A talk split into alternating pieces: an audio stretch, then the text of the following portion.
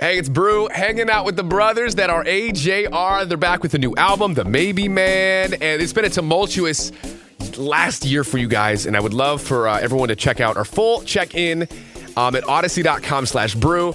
The character of your album, you'd like to describe him as a big, sad superhero who's always questioning who he is. And so, on a lighter note, if you could have any superpower ever, uh, what would you choose? I'm I not sure do why that right now. everyone doesn't just pick trans. uh, What am I trying to say? No, Shape shifting. Or like, yeah, Okay. yeah. I mean, because then you, it's like, okay, become a bird. Now I have the flying. Now I, I become a fish. Now I can breathe underwater. I'm not sure why that isn't always the answer, um, unless that's not an option. But I feel like that's that's that's my power, You kind of Oh, did my. everything. right? Yeah. I guess you could be a fly and be literally a fly. Liter- That's kind of. literally a fly on the We pick transform.